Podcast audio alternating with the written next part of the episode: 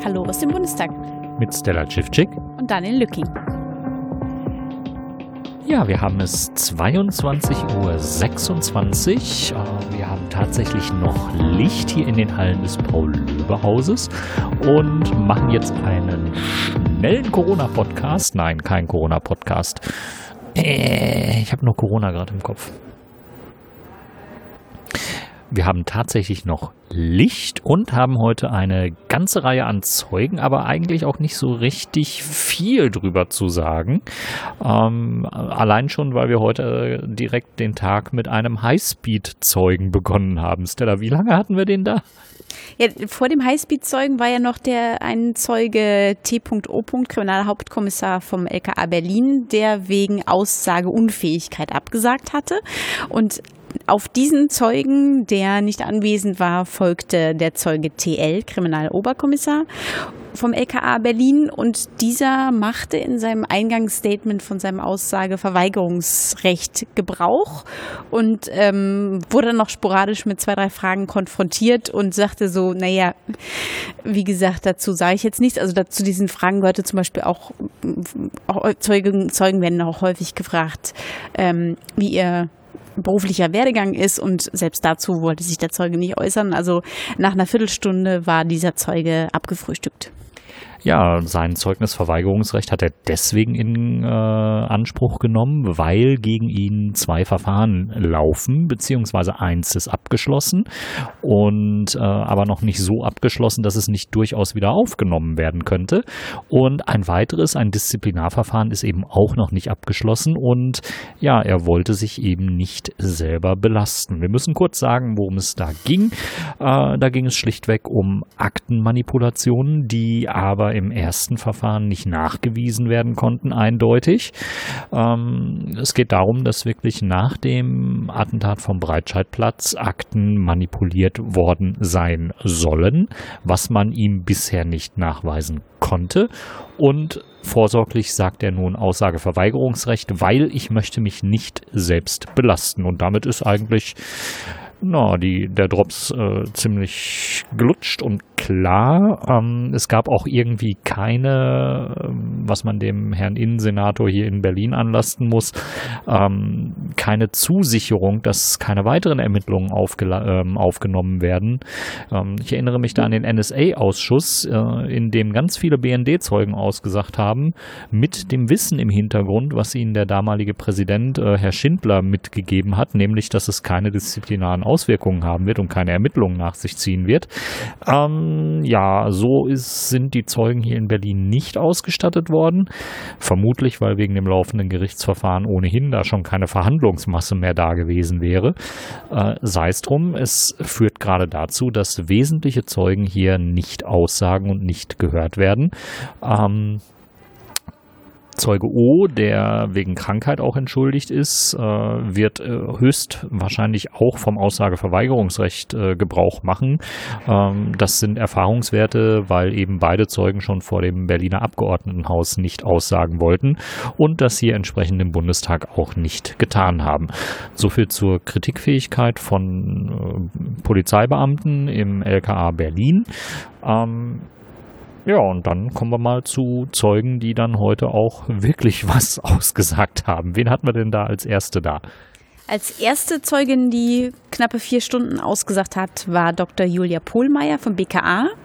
Und sie ist seit 2006 ähm, Gruppenleiterin in der Abteilung Islamistischer Terrorismus. Und ähm, sie machte einen sehr positiven ähm, Auftritt dahingehend, dass sie das Eingangsstatement dafür verwendet hatte, offen gebliebene Fragen aus ihrer vorherigen Anhörung, denn diese äh, Zeugin war jetzt zum zweiten Mal geladen, ähm, aufgegriffen hat. Die hatte sich Hausaufgaben mitgenommen, Fragen von Martina Renner und von Irene Mihalic und hat gesagt, das habe ich jetzt nochmal recherchiert und hat es dann, äh, ist den Fragen dann nochmal nachgegangen und hat da sehr genau drauf geantwortet.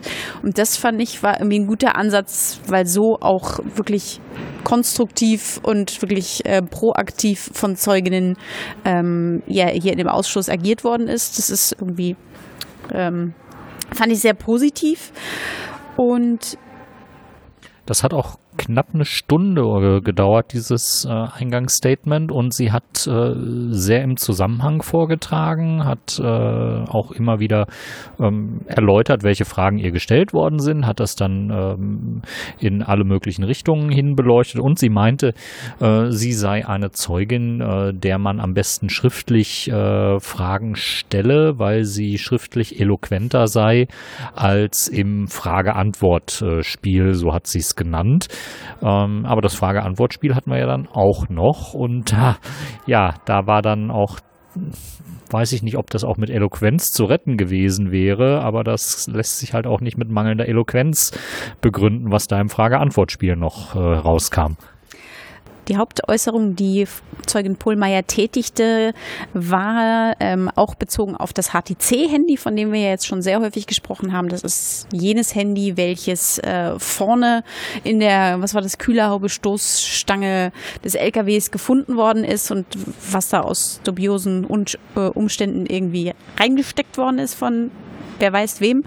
Ähm, sagte, dass dieses Handy mit den dort darin enthaltenen Geodaten, also sie sprach da von 30.000 Geodaten, die aus, ähm, ja, aus Cloud-Daten ähm, gewonnen werden konnten, ähm, wie Goldstaub sei, weil sie sagte, dass es wäre sehr, sehr selten, genauso ein flächendeckendes ähm, ja, Geoinformationen über, über jemanden zu haben, denn sie sagte, dass sie wirklich ähm, ein fast lückenloses Bewegungsprofil des späten, späteren Attentäters hatten. Und ähm, also sie, sie erzählte zum Beispiel, dass sie von der Kieler Brücke dieses Bekennervideo ähm, dort zeitlich mit sozusagen genau abdecken konnten mit den Geodaten, die ihnen vorliegen oder ähm, Drogenumschlagplätze oder eben die, die seine Aufenthalte in der Fusilet-Moschee, das sei also ziemlich deckungsgleich gewesen und ähm, sagt eben, dass das ja, dass es Gold wert ist, so ein, solche über solche Daten zu verfügen und wirklich ähm, auch im Nachhinein ein Bewegungsprofil erstellen zu können oder eben ja eine Bewegung einer Person nachvollziehen zu können. Ja, insgesamt liegen Daten vor vom 2.10.2016 bis zum Anschlagstag. Ähm, das hat sie versucht, sehr konsistent und sehr überzeugt vorzutragen. Ähm, nur muss man jetzt auch äh, nochmal bezüglich Geodaten und Metadaten eben halt auch festhalten, dass es eben nicht auszuschließen ist, dass der spätere Attentäter in dieser Zeit nicht auch eben diesen Geodatensatz manipuliert hat. Wir haben ähm, in vorherigen vorherigen Aussagen immer wieder festgestellt, dass die ähm, nicht nur der spätere Attentäter, sondern auch Menschen um ihn herum sich sehr wohl der technischen Überwachungsmöglichkeiten bewusst gewesen sind und welche digitalen Spuren sie gegebenenfalls hinterlassen. Da wurden halt auch Profile gelöscht und ähm, es wurden eben Sachen unternommen, um. Äh, kannst du ein Handy auch einfach mal jemand anderem mitgeben, zum Beispiel. Das ist das Einfachste. Genau dahin wollte ich. ähm, es, also wenn wir hier wirklich über einen Zeitraum von fast drei Monaten reden, ähm, da ist es durchaus möglich bei der Menge an Menschen, die der spätere Attentäter getroffen hat, dass das Handy halt auch einfach mal unbemerkt ausgetauscht worden ist, dass man irgendwie drei Stunden anderer Wege ging und dass eben dieses lückenlose Bewegungsprofil nicht komplett lückenlos ist. Ähm, es gab auch aus den Kreisen der Obleute einen äh, Hinweis, nämlich, dass eben auch äh, dieses angeblich lückenlose Bewegungsprofil nicht so ganz lückenlos sein kann, weil ähm, dieses äh, Handy nach der Tat äh, zeitweise noch am Kudamm eingeloggt gewesen ist, während nachweislich durch Überwachungskameras festgehalten der Attentäter im TGW in Frankreich unterwegs gewesen ist im Schnellzug. Also sind auch da irgendwelche blinden Flecken enthalten und einen ganz großen blinden Fleck, den äh, konnte Frau Pohlmeier nämlich auch nicht auflösen heute. Der hängt nämlich auch mit diesen Handys zusammen, Stella ich wäre jetzt auf die Flucht gekommen. Du, worauf? Dann mach, mach okay. gerne weiter. Ähm, ja, den großen Punkt, den sie nicht auflösen konnte, das war, dass wir immer noch keinen Beleg dafür haben, über welche Internetverbindung die Kommunikation aus dem LKW mit äh, dem Unterstützer Mumu 1 erfolgt ist. Es ist klar, dass der Attentäter ähm, aus dem LKW heraus eben diese Kommunikation getätigt hat. Nur sind beide gefundenen Smartphones äh, nicht in der Lage gewesen, eine Internetverbindung herzustellen. Und äh, damit ist sie heute konfrontiert worden, äh, die Frau Pohlmeier, und äh, konnte nur auf die Techniker verweisen, die das überprüft hätten. Und eine technische Erklärung gab es von ihr nicht. Sie meinte aber, es sei durchaus möglich, dass ein Handy ohne SIM-Karte äh, eben äh, doch genutzt worden sei oder dass eben die Provider diese Daten nicht erfasst hätten, ähm, was insgesamt sehr, sehr schwierig zu erklären ist, vor allen Dingen, weil sie ja dieses Bewegungsprofil des HTC-Handys als lückenlos beschrieben hat. Insofern muss irgendetwas stattgefunden haben an Internetverbindung und ähm, von dieser zusätzlichen Quelle von Internet mutmaßlich ein drittes äh, Handy oder Smartphone.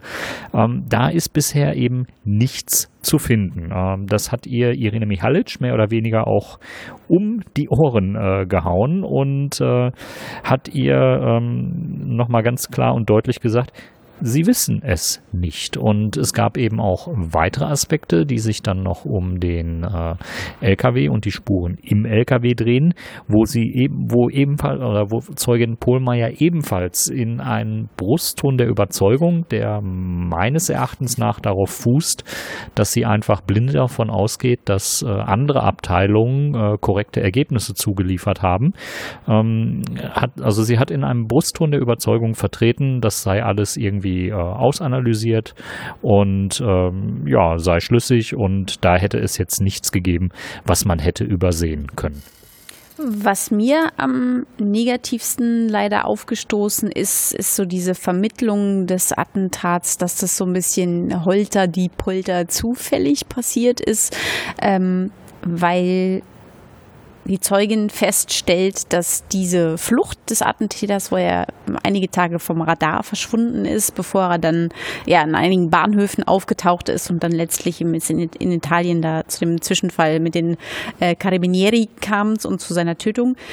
Konstantin von Notz konfrontierte sie auch mit der Frage, ob sie wisse, wie da diese Koinzidenz aussieht zwischen dem letzten Beladeort des LKW und dem wie 1,7 Kilometer entfernten Ort, wo der Attentäter zu Tode kam. Ähm, und, und sagte dann irgendwie, naja, also so zielgeführt wirkt mir das nicht. Also der, der ist ja dann dahin und dann hat er sich da ein Ticket geholt, das hat er nicht angetreten, dann ist er irgendwie, also ist ja ein bisschen da so Laviert. rumlaviert, genau.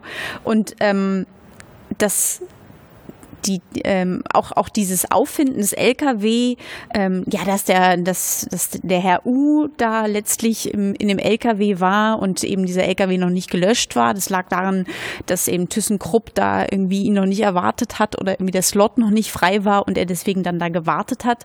Und das ja, das ist zufällig hier so, so ein LKW gewesen. Also das, das, ähm, ich finde es erstaunlich, sich in so, so einer Häufung oder so viel, wie wir jetzt schon von dem, von der Aufarbeitung dieses Anschlags gehört haben, dass man jetzt so viel auf Zufall ähm, sich beruft und dann auch sagt, ja, die Tatsache, dass er eben der, auf der Flucht nicht zielstrebig irgendwo hingereist ist, sondern so durch die Gegend, das spricht irgendwie von kein, spricht gegen Planung.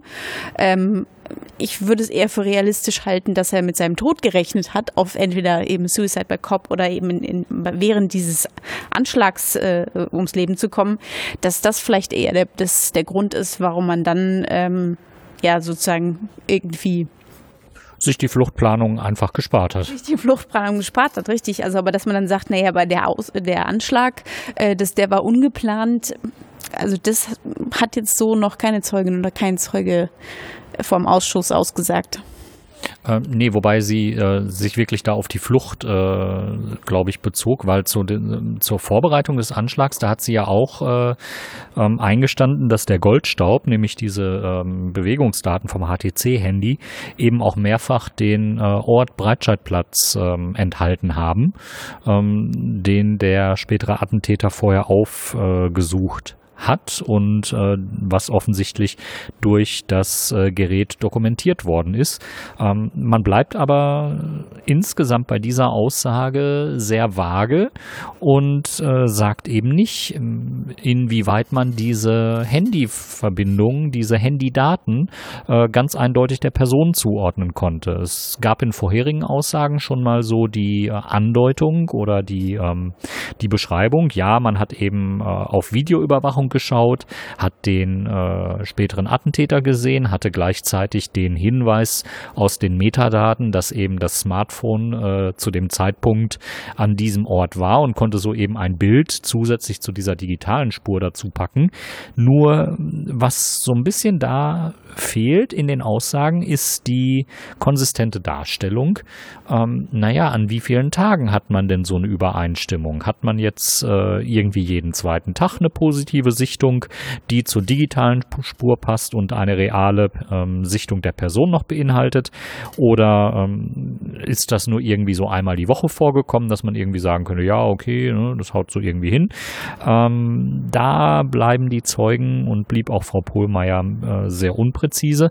Und was mich auch ein bisschen überrascht hat, war die Aussage von Herrn Bülow vom BKA, dass eben zu dieser Internetverbindung ähm, mit den fehlenden SIM-Karten immer noch Ermittlungen laufen würden. Also wir sind irgendwie vier Jahre nach dem Anschlag mittlerweile, ähm, fast vier Jahre, und äh, da wird da wird dann immer noch an etwas sehr substanziellem äh, ermittelt, was ja sich irgendwie mir persönlich nicht so ganz erschließt. Ja, auch bezüglich nicht ausgewerteter Handys wurde natürlich die Zeugin auch zu Bilal Benabar befragt und zu dessen sehr abrupter, fixer Abschiebung. Und sie sagte, dass vor allen Dingen diese schnelle Abschiebung forciert worden ist, weil eben die ähm, noch von ihm zu versitzende Haft äh, in absehbarer Nähe war und deswegen, ähm, ja, sie sagte irgendwie, dass der Anschlag ihre Abteilung so traumatisiert hätte, dass sie gesagt hat, sowas wollen wir nicht nochmal. Und äh, Bilal Benamar ist da ein Anwärter für und deswegen hat sie, haben sie auch sie für die schnelle Abschiebung plädiert und ähm, sagte, also weil noch äh, zum Beispiel Screenshots auf dem Handy von Bilal Benamar gefunden wurden, die im Zusammenhang mit dem Anschlag stehen, sagte sie, das wir konnten aber irgendwie schon äh, ersehen, dass das Handy nicht viel Informationen bringen würde. Eine Tatwaffe wäre für uns interessanter gewesen, also ob eben Bezüge Bilal Ben Mama zur Tatwaffe irgendwie bestehen. Ähm, aber da war sie eigentlich relativ relaxed, was diese schnelle Abschiebung Bilal Ben Mamas betrifft. Die Zeugin wurde unter anderem auch befragt zur jetzt heute sehr häufig erwähnten Sonnenallee 54 da handelt es sich ja um einen Imbiss, wo, ähm, ja, wo sich Gefährder, sage ich jetzt mal im, im Groben, gerne aufgehalten haben. Ähm, dort wurden auch ähm, Leute akquiriert, um und äh, ja, es war so wie ein, ja, ich weiß nicht, ob das auch ein Waffenumschlagplatz war, aber auf jeden Fall eben die Absprache, wie man an Waffen kommen könnte. Und das ist auch ein Ort, der äh, große Geldsummen gespendet hat an einschlägige Moscheen. Und ähm, die Zeugin kannte oder der sagte die, die Sonderallee 54 etwas, aber sie war jetzt da relativ ähm, pragmatisch in, in, in, ja, in der Festlegung, in welchem Zusammenhang sie davon gehört habe. Ja, und dann sind wir mit dieser Zeugin quasi schon durch. Ich muss mal gerade etwas anschauen. Ja, und nachdem diese, nachdem wir jetzt gerade mal ganz kurz in diese heute im Bundestag Listen reingeschaut haben, können wir euch auch erzählen, wie die aufgebaut sind. Äh, es sind einfach Twitter-Listen von den Obleuten, die in den Untersuchungsausschüssen sitzen. Der Effekt von einer Twitter-Liste ist, dass äh, alle Tweets, die jemand, äh, der in diesem Ausschuss sitzt, verbreitet, ähm, in dieser Liste zusammenlaufen. Ähm, was ein bisschen kontraproduktiv ist, denn es suggeriert einerseits, okay, hier erfahrt ihr alles, was in den Untersuchungsausschüssen so vor sich geht. Problem ist, ähm, nicht alle Obleute twittern und im Breitscheidplatz-Untersuchungsausschuss sind es eigentlich nur Benjamin Strasser, äh, Martina Renner, Konstantin von Notz und Irene Mihalic, die regelmäßig twittern. Äh, zwischendurch findet man äh, Fritz Felgentreu und die CDU-CSU-Fraktion twittert überhaupt nicht. Ähm, weder unter dem Hashtag noch wirklich zu diesem Thema.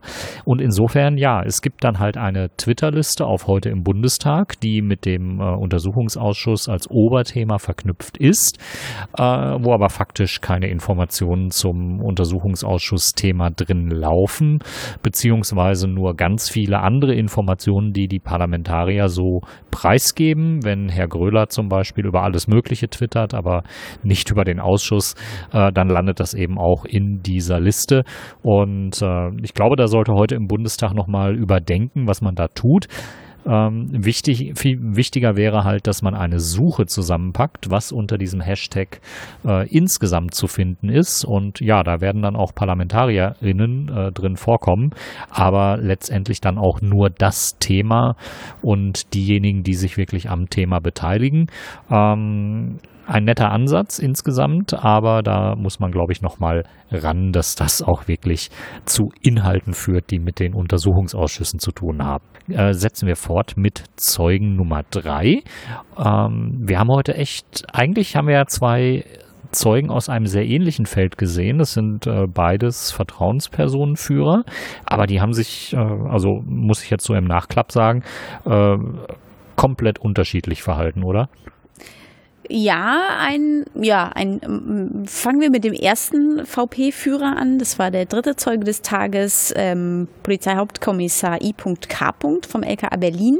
Es fing eigentlich so auch mit Benjamin Strasser wieder an, dass sie so ein bisschen versuchten, aus dem Zeugen herauszuschälen, welches denn die VPen sind, um die sich ähm, I.K. kümmert. Und ähm, vor allen Dingen, ja, also welche, welche, welche Personenkreise sich die ähm, VPen, ähm, ja, auf welche Personenkreise die VPen angesetzt waren. Und äh, da äh, lavierte so der Zeuge um die Antworten rum und äh, sagte eigentlich, also sagte, dass es, dass es viel dann schon auf die Strategie ging und eben auf, auf Takt, zu, zu viel über Taktik ähm, verraten würde, als dass er darüber Auskunft geben könnte, ähm, ließ sich aber dazu herab zu sagen, dass er der zweite VP-Führer der VP 1844 ist.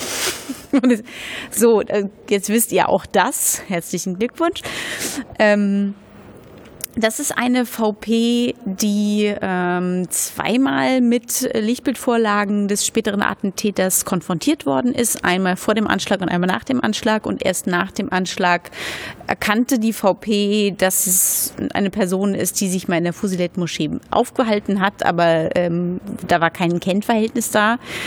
Ähm, und auch, weil natürlich immer so als, als ähm, Präzedenzfall die VP01 angeführt wird, war ohne sie so selbst bei diesem kaschierten Namen beim Namen zu nennen, äh, wurde diskret gefragt, ob es denn üblich wäre oder sozusagen, ja, ob es denn unüblich wäre, dass VPen ähm, ohne eine Verpflichtung geführt würden. Und er sagte, das kommt gelegentlich vor, aber ähm, ja, also es sollte nicht der Optimalfall sein, aber das kommt durchaus mal vor. Und dahingehend äh, auch in die Richtung weiter ging dann die Fragerichtung dahingehend, ähm, wie weit sich denn eine VP äh, kriminell verhalten dürfe. Und er sagte, naja, in bestimmten Weisen ist es natürlich nicht, nicht zu verhindern, eben damit die, die VP auch als, als solche nicht auffliegt. Und sagte, naja, so kleine Straftaten gingen schon, sowas wie Schwarzfahren. okay, gut, über sowas reden wir jetzt, okay. Ähm, also die Fälle, die man von der VP 01 gehört hat, also eben Puffbesuche und schon ziemlich harte Drogen. Ähm, das würde ich jetzt nicht als Schwarzfahren bezeichnen, aber auf jeden Fall ähm, äh, tendierte seine Antwort eigentlich eher in die Richtung, ob es darum geht, ob das eine Straftat ist, die dazu führt, dass man wirklich eine Quelle fallen lässt, weil sie wirklich sagt, okay, das ist nicht mehr vertretbar. Der Zeuge sagte aber, dass er ähm, eigentlich Kriminalität gar nicht so das Problem seiner VPen sei, sondern wenn dann Falschaussagen zum Beispiel mal stattfinden, dann wären das auch nicht ähm, ja, nichts, nichts Gravierendes, sondern eher dadurch, weil, weil eine Quelle vielleicht Geldnot hat und deswegen mal Informationen liefert, die vielleicht gar nicht so stattgefunden haben, wie es wirklich ist, aber das meistens mit einer Klärung äh, vom Tisch war. Ähm, oder dass mal aufgefallen ist, dass eine, eine, eine Quelle, die irgendwo abgesetzt, abgestellt worden ist, ähm, dann doch nicht an dem Ort tätig war, äh, wo sie für gedacht war und sich dann eben die Geschichte ausgedacht hat. Und ähm, I.K. erzählte zum Beispiel, dass um zu verhindern, dass ein, eine VP einem falsche Stories auftischt, äh, gelegentlich eine, eine VP mit einem fingierten Auftrag irgendwo hingeschickt wird und dann observiert wird und im Nachhinein gesagt wird, und was hast du gemacht? So, und dann eben im Idealfall das, was die observierende, der observierende Beamte ähm, beobachtet hat, übereinstimmt mit dem, was die VP sagt. Und ebenso werden sozusagen stichprobenartig überprüft, ob Quellen glaubhaft sind. Ja, wir haben bei dem äh, VP-Führer aber auch zu Anfang erst ein bisschen Gegenwehr gehabt. Ähm, und da war auch sein Kollege, der später kam, auch erstmal auf dem Trip. Beide waren irgendwie der Ansicht, sie dürfen zum, sie dürften zum Abu Walla-Verfahren Verfahren nicht aussagen und wollten sich darauf zurückziehen, es würde sich um ein laufendes Verfahren handeln. Äh, das führte dann erstmal zu einer Beratungssitzung relativ zu Anfang ähm, bei der Vernehmung des äh, ersten VP-Führers. Und äh, wenn ich jetzt mal so überlege, wir haben ganz schön wenig von diesem äh, Zeugen gesehen, insgesamt so an Aussage, ähm, weil wir auch zwischendurch noch eine Unterbrechung hatten. Es gab heute noch eine ähm, Trauerbekundung ähm, anlässlich der Anschläge, die in äh, Nizza oder des Anschlags, der in Nizza stattgefunden hat. Und äh, dazu haben sich die ähm, Abgeordneten dann heute auch noch zwischen 17.45 und 18.25 Uhr äh, verabschiedet verabschiedet. Und insofern haben wir von diesem, dieser ersten, diesem ersten VP-Führer äh, gar nicht so viel ähm, gehört, aber er hat zumindest ähm, sich äh, in einer Hinsicht äh, kompetent äh, gezeigt. Ähm, das haben wir eben bei anderen LKA-Beamten bisher auch noch nicht so gehabt. Er hat nämlich gesagt, dass eben diese Einschätzung, äh, ja, äh, der spätere Attentäter, das ist jetzt ein kleinkrimineller Drogenhändler, Händler und äh, deswegen könne er kein radikaler Islamist mehr sein. Ähm, Dinge, die ähm, LKA-Beamte noch relativ mit Inbrunst vertreten haben, ähm, zumindest auch in den Unterlagen, die sich da irgendwie so haben finden lassen. Da hat er äh, gesagt, nein, das ist alles äh, nicht so, das eine würde das andere nicht ausschließen. Ähm, und ja, es ist halt die Frage, er war ja jemand, der Informationen zuzuliefern hatte. Ähm, die Frage ist halt, wie das bis dato dann mal auch in die Auswertung äh, durchgedrungen ist, die ja mit diesen Informationen, die zugeliefert worden sind, umgehen mussten. Ähm, und wenn man dann natürlich die äh, Zuliefernden äh, ziemlich klein hält und ihnen keine Rückmeldung gibt, was irgendwie mit den Informationen passiert, dann hat man natürlich einen Kardinalfehler begangen, wenn da oben drüber äh, eben so eine, so eine Entscheidung kommt, ja, kleinkrimineller Drogendealer, das kann halt eigentlich kein radikaler Islamist mehr sein. Das ist eigentlich alles, was ich zum ersten VP-Führer habe. Wollen wir dann zum zweiten kommen? Das sollten wir mal tun, das wa? Sollten wir mal tun. Gut kommen wir mal äh, zum zweiten VP-Führer, war. Ich würde sagen, das war mal eine Berliner Schnauze, das war mal sehr erfrischend. Das war äh, äh, Kriminalhauptkommissar R.B. auch von LKA Berlin raus. Und ähm, R.B. ist in der VP-Führung seit 2013 tätig und äh, davor war er 25 Jahre in der ähm, organisierten im Bereich organisierte Kriminalität. Und ja, also am Anfang musste, glaube ich, der Zeuge mit dem Ausschuss so ein bisschen warm werden. Da war, machte er einen sehr blockierten, also sehr blockenden Eindruck, äh, was sich aber dann äh, im Laufe der Anhörung etwas gelockert hat. Ähm, am Anfang ging es noch auch darum, um, um die, die Art der Quellenführung, ähm, dass er zum Beispiel eine VP hatte die ihm gesagt hatte, also wenn ihr den Attentäter sucht, also ich kann euch sagen, wo der vielleicht ist. Und dann er über sehr, weil auch diese VP und ja, in Verbindung mit dem Ort, also da musste, glaube ich, noch ein anderer Beamter zwischengeschaltet werden, damit nicht er direkt mit der Person dahin geht. Das war auch alles etwas äh, vertrackst. Ähm, aber zeitgleich, während er mit der VP dieses Versteck äh, erkundete, welches in irgendeiner Wohnung ist, in der ja eben Gefährder aus der, aus der organisierten Kriminalität Unterschlupf finden können, wenn sie das Gefühl haben, sie werden, sind irgendwie zu sehr auf dem Radar der Behörden. Ähm, bekam aber zeitgleich äh, R.B. einen Anruf eines Kollegen, der ihm dann mitteilte, dass äh, der Attentäter bereits in Italien erschossen worden ist und sie sozusagen äh, dort nicht mehr nach ihm suchen müssen. Ja, also ihr merkt schon, äh, wenn Stella hier so ein bisschen rumberlinert, sie darf das, sie ist hier geboren. Äh, ich werde das jetzt mal nicht fortsetzen, weil das klingt, glaube ich, schrecklich, wenn ich das so mache. Ich habe es versucht, in den äh, Tweets so ein bisschen einzufangen. Es war wirklich äh, göttlich. Ähm, ihr könnt euch den, den Zeugen so vorstellen, das ist ein Herr so um die 60, äh, so hat er sich auch vorgestellt. Äh, dem begegnet ihr wahrscheinlich eher so in so einer typischen Berliner Bierkneipe und kommt mit ihm am Tresen ins Gespräch und äh, dann leiert er euch da mal so ein paar Informationen aus der Tash, äh, aus der Tasche. Äh, keine Ahnung, wo Tash jetzt herkam. Ähm, Eher süddeutsch. Ja, es, es ging auf jeden Fall, es ging auf jeden Fall sehr, ähm, sehr konstruktiv zu und ähm, man hatte jetzt von ihm den Eindruck, er will auch wirklich was aussagen und auch ähm, ja nicht, nicht zum Besten geben. Also was war, er war jetzt echt kein Selbstdarsteller. Es wirkte alles ähm, sehr authentisch und äh, er hat dann äh, ja wirklich auch ähm, so ein bisschen in seine Menschenkenntnis blicken lassen, äh, hat eben auch so Einblicke gegeben und gesagt, na ja, also der Abu Walla, das war schon jemand, äh, der hatte so ein gewisses Talent, so ein Talent, was er eben ähm, nicht nur bei radikalen Islamisten und bei, äh, oder was er nicht nur bei radikalen, radikalen Islamisten gesehen hat, sondern eben auch bei Rechtsextremisten und äh, Rockern ähm, oder Rauchern. Da sind wir uns nicht so einig mit dem Herrn Thies Bosby, ähm, der Raucher gehört haben will, aber ich glaube, es war eher Rocker, weil eben der Zeuge auch mal in der organisierten Kriminalität äh, eingesetzt war und äh, das später auch nochmal zum Besten gab und dann klang es mehr nach äh, Rockern als nach Hochern. Ähm, ja, ähm, ähm, er beschrieb halt, dass äh, es so, so einen gewissen Typus Menschen gibt, die äh, bedürftige Menschen ausnutzen und entsprechend radikalisieren. Also sie wissen, wenn äh, jemand nach Nähe sucht, nach Kontakt, nach äh, positiver Bestätigung, dass das eben etwas ist, was man ausnutzen kann.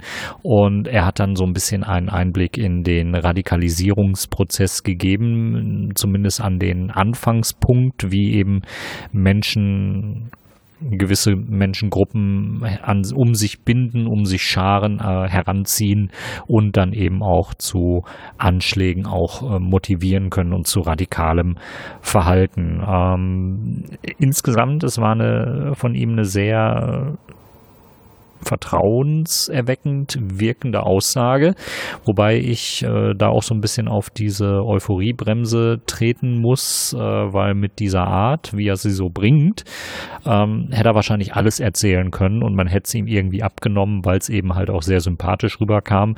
Und äh, da würde ich mich insgesamt jetzt auch nicht drauf verlassen, dass das alles so ähm, stimmte und auch alles so korrekt war. Es gab aber auch keine Anhaltspunkte, ihm da jetzt irgendwie nicht zu glauben. Auch zu Anfang, als er eben gesagt hat, naja, ich möchte jetzt aus der 123er Liste nicht äh, alle Namen zitieren, die da irgendwie ähm, mit Erkenntnissen im Zusammenhang stehen, die ich von Vertrauenspersonen erlangt habe, ähm, weil es eben schon ein Dutzend Namen sind und wenn ich diese Namen nenne, sagte er, dann äh, gebe ich ja auch preis, in welchem in welcher Ethnie wir ähm, eventuell V-Leute haben. Und ähm, er war jemand, äh, dem ich auch durchaus zutraue, diese Weitsicht äh, und Entwicklung zu haben ähm, dass er vorhersehen kann, wo er da einen Menschen in Lebensgefahr bringt äh, und warum er das entsprechend nicht ähm, äußern will. Ähm, was ein bisschen seltsam war, war, dass er immer wieder mal reingeschmissen hat, ja, ich hab's nicht so mit Namen.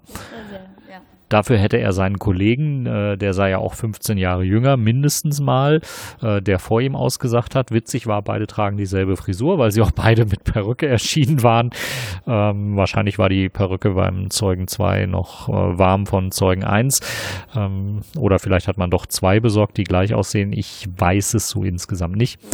Ähm, aber es passte irgendwie nicht so, dass er so kein Namensgedächtnis haben wollte. Ähm, das ist halt auch eine ziemlich gute Ausrede Ausrede, um äh, zu sagen, ja, nee, also da konnte ich jetzt auch nicht so richtig drauf reagieren oder ich konnte halt nur auf das reagieren, was die, äh, was die Obleute ihm mir dazu gesteckt haben.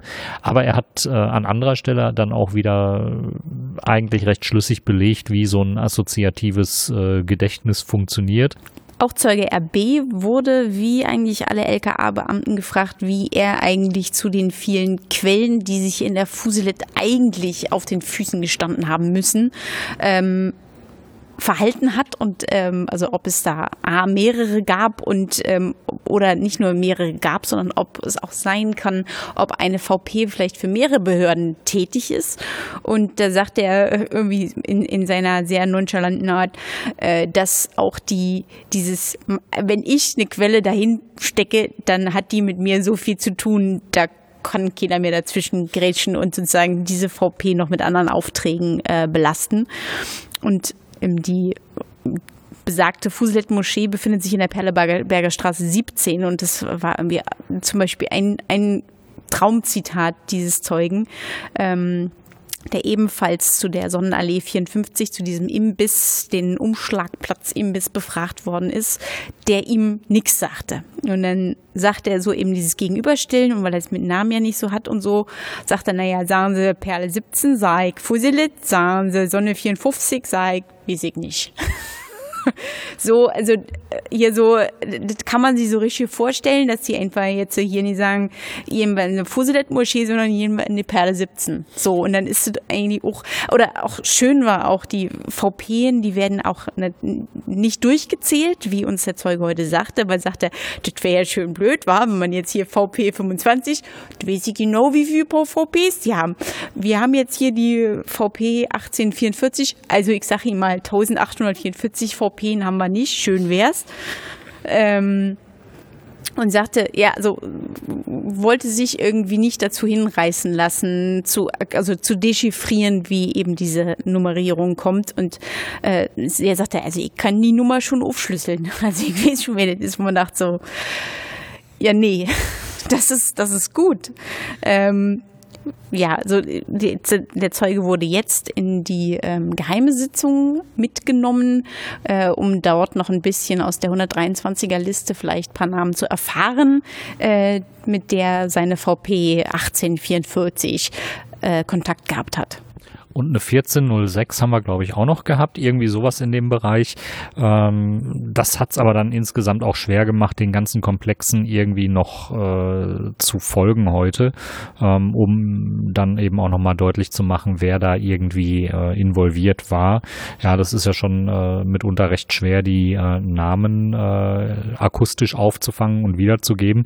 Wenn es dann aber noch ins Verschlüsseln geht und dann noch über die Sachverhalte so ein bisschen verklausuliert äh, geredet wird, dann wird es auch schon echt anspruchsvoll.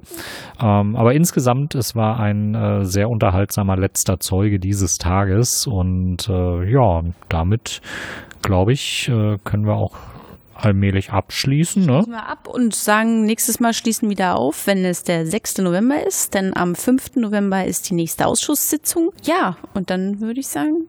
Müssen wir an dieser Stelle auch nochmal aufrufen zu äh, Spenden und uns auch bedanken für Spenden, weil äh, auch vor dieser Sitzung wieder ein regelmäßig spendender äh, Spender, Spender gespendet hat. Äh, nein, doch. Oh. Äh, ja, und äh, herzlichen Dank an dieser Stelle dafür. Das freut uns natürlich. Ja, und dann sehen, dann hören wir uns äh, wieder am 6.11. mit einer neuen Folge und hoffen, dass auch diese Sitzung dann stattfinden kann. Es sind schon andere Bedingungen äh, in Aussicht äh, gestellt, dass man hier äh, wegen den Corona-Einschränkungen eventuell doch noch äh, zu anderen Mitteln greifen muss. Ähm, ich bin da ein bisschen skeptisch auch, wie so ein Sitzungstag für uns ausgeht, wenn es dann plötzlich vielleicht doch einen Corona-Fall bestätigtermaßen im äh, Sitzungsgeschehen gibt. Äh, sind wir ja alle nicht vorgefeit und wir sitzen da eben halt auch äh, 10, 12 Stunden miteinander zusammen. Mit einer Fraktion, die sich auf die Fahne geschrieben hat, irgendwas gegen Nasenschütze zu haben. Also insofern der man aber wenigstens die Kinderriegel wegessen kann, so wie mir das heute gelungen ist. Ähm, also es ist, äh, wir hoffen darauf, dass äh, die nächste Sitzung am 5.11. ganz normal stattfindet und dass wir uns am 6.11. wiederhören. Falls nicht, werden wir natürlich einen Hinweis noch äh, kurz schalten, auch akustisch, wenn ihr nur Podcast-Folgen abonniert und ansonsten äh, den Blog nicht lest, äh, schalten wir einen kleinen akustischen Hinweis, so oh, leider keine Sitzung, weil einer von uns beiden hat Corona oder alle haben Corona oder der Bundestag lässt niemanden mehr rein. Ähm, wir halten euch auf dem Laufenden. Tschüss. Tschüss.